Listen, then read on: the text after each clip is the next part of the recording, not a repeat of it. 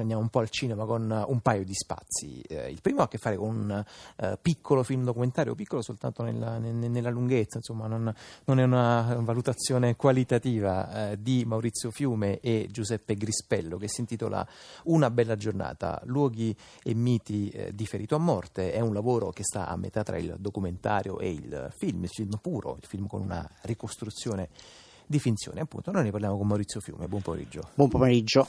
Benvenuto. Uh, questo è un lavoro di eh, recentissima diffusione, è stato proiettato in anteprima un paio di giorni fa uh, a Napoli, poi dopo vediamo anche che, che distribuzione va. Anzi, vediamola, vediamola, subito, Maurizio Fiume, che date, che, Ma che insomma, eh, stiamo mh, mm, intanto è un documentario su di un libro, quindi un format assolutamente, come dire, um, strano e, ed era un, una scommessa riuscire a eh, come dire, restituire, non dico rappresentare, ma restituire le emozioni che ci sono in un libro utilizzando un altro linguaggio, il linguaggio appunto del cinema.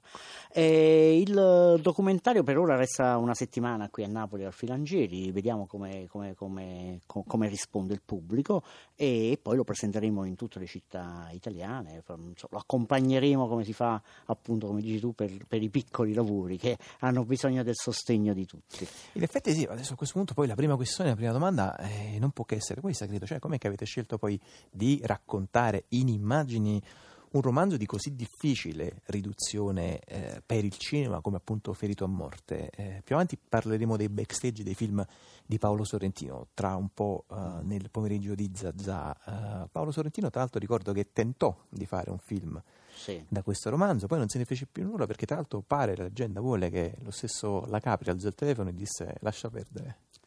Ma insomma, non voglio entrare anch'io in polemica con, con, con, altre persone. No, in realtà a me risulta che il problema vero è che eh, lui sviluppò la sceneggiatura di Ferito a morte eh, subito dopo Lume in più. Ed era un film oggettivamente molto costoso. All'epoca parlavamo di 8 miliardi, che chiaramente non, il cinema italiano non si poteva permettere e quindi questo fu il motivo per cui il film non fu, non fu fatto. Mm, sì, la scommessa era effettivamente ardua, un po' però a noi ci piacciono le scommesse come dire, le sfide impossibili e quindi volevamo cimentare perché, perché ferito a morte? Perché io che ho vissuto per molto tempo e così anche Grispello siamo diciamo, stati come il protagonista Massimo De Luca di Ferito a morte le persone che hanno lasciato Napoli e sono stati per un lungo periodo fuori a Napoli, a Roma per l'appunto, come dire, abbiamo sempre, eh, Ferito a Morto è stato un po' nostro, la nostra Bibbia, quello che ci, ha, che ci, dava la forza per andare avanti e per, e per uh, capire che era una strada che anche altri avevano, avevano, avevano percorso e che quindi, anche se in epoche molto diverse, ci ritrovavamo nelle stesse condizioni eh, di eh, Massimo De Luca che poi è, non, è, non, non, era altro che lo stesso La Capria perché la storia in realtà racconta la storia di di, di Raffaele della Capria. Che poi, sì, appunto, Ferito a morte è un romanzo del secondo Novecento italiano con uno degli incipit più belli, più nobili, più famosi eh, delle nostre E infatti, come ovviamente si sa, si sa, che appunto è sempre difficile no? fare un film bello, da un libro bello è difficile mm. fare un film bello. Però appunto le suggestioni erano talmente forti che abbiamo cercato con le ricostruzioni, grazie anche al lavoro splendido sulla fotografia fatta da Francesca Mitrano e sulla scenografia e i costumi di Marcella Mosca, abbiamo fatto un lavoro di ricostruzione molto attento, anche filologicamente abbastanza curato e che insomma ci, auguro, ci auguriamo possa anche incontrare il, il pub, un pubblico. Insomma.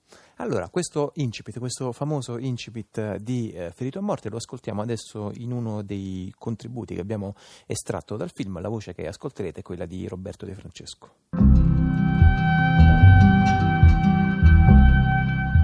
La spigola. Quell'ombra grigia profilata nell'azzurro avanza verso di lui e pare immobile, sospesa, come un aereo quando lo vedi sbucare ancora silenzioso nel cerchio tranquillo del mattino l'occhio fisso di celluloide, il rilievo delle squame, la testa corrucciata di maschera cinese. E vicina, vicinissima, a tiro, la grande occasione. La letta dell'arpione fa da mirino sulla linea smagliante del fucile. Lo sguardo segue un punto tra le branchie e le pinne dorsali. Sta per tirare. Sarà più di 10 kg, attento, non si può sbagliare. e la cosa temuta si ripete. Una pigrizia maledetta che costringe il corpo a disobbedire, la vita che nel momento decisivo ti abbandona. Luccica lì, sul fondo di sabbia, la freccia inutile.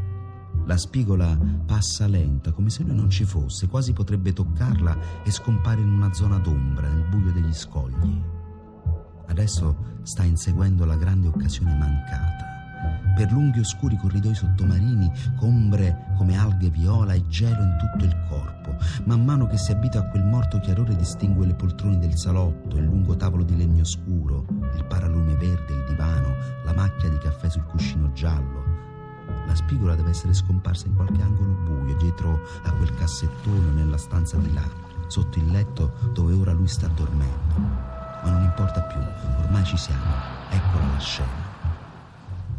La spigola, la grande occasione mancata, differito a morte, così comincia appunto il romanzo di Raffaele La Capria, così comincia anche il film documentario di Maurizio Fiume e Giuseppe Grispello, Una bella giornata, dedicato ai luoghi e ai miti di ferito a morte.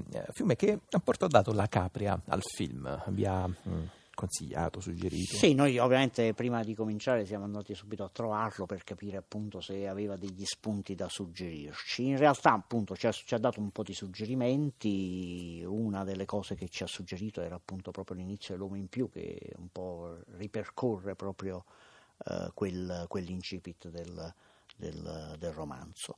E poi soprattutto ci ha messo in contatto con Silvio Perrella, che è il suo esegeta, come vogliamo chiamarlo, e che ha curato sia il primo meridiano che è stato pubblicato nel 2002-2003 se non ricordo male e il nuovo meridiano che è uscito proprio ieri e che appunto raccoglie l'opera omnea di, eh, di Raffaele da Capri.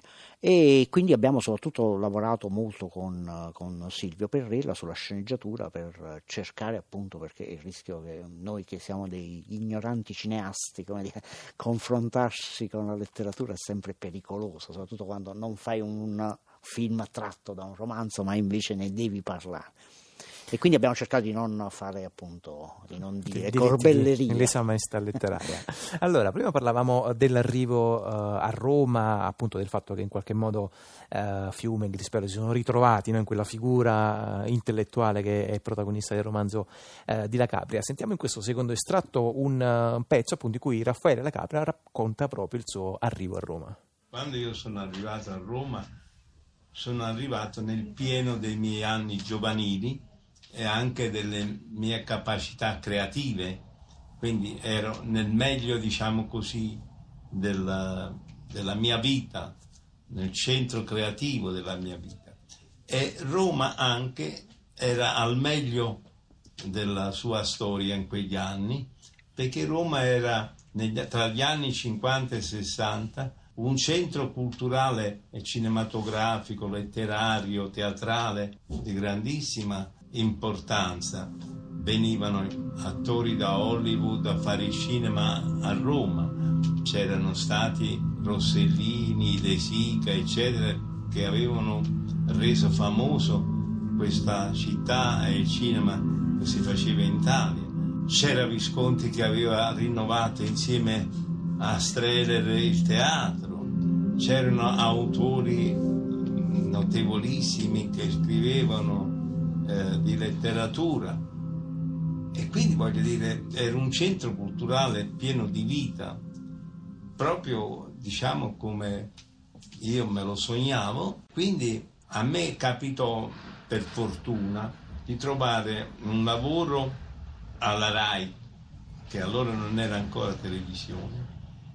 E alla RAI venivano tutti gli scrittori italiani perché collaboravano con delle conversazioni eh, che si leggevano, no? E così loro avevano un extra perché o pubblicavano i libri avevano i diritti d'autore oppure gli extra venivano dagli articoli di giornale o dalle conversazioni della... Quindi siccome io stavo a, capo dell'ufficio culturale venivano tutti da me e io in poco tempo riconobbi tutti e, e quindi la mia vita a Roma fu facilitata da questi incontri. Buzzati, eh, Moravia, Vitaliano Brancati, a un certo punto cominciava a snocciolare Raffaele la Capria. Sì, infatti un'epoca che come dire, noi non abbiamo vissuto, ma che come dire. Non facciamo adesso i passatisti, diciamo. tutti- No, no, però insomma, come dire.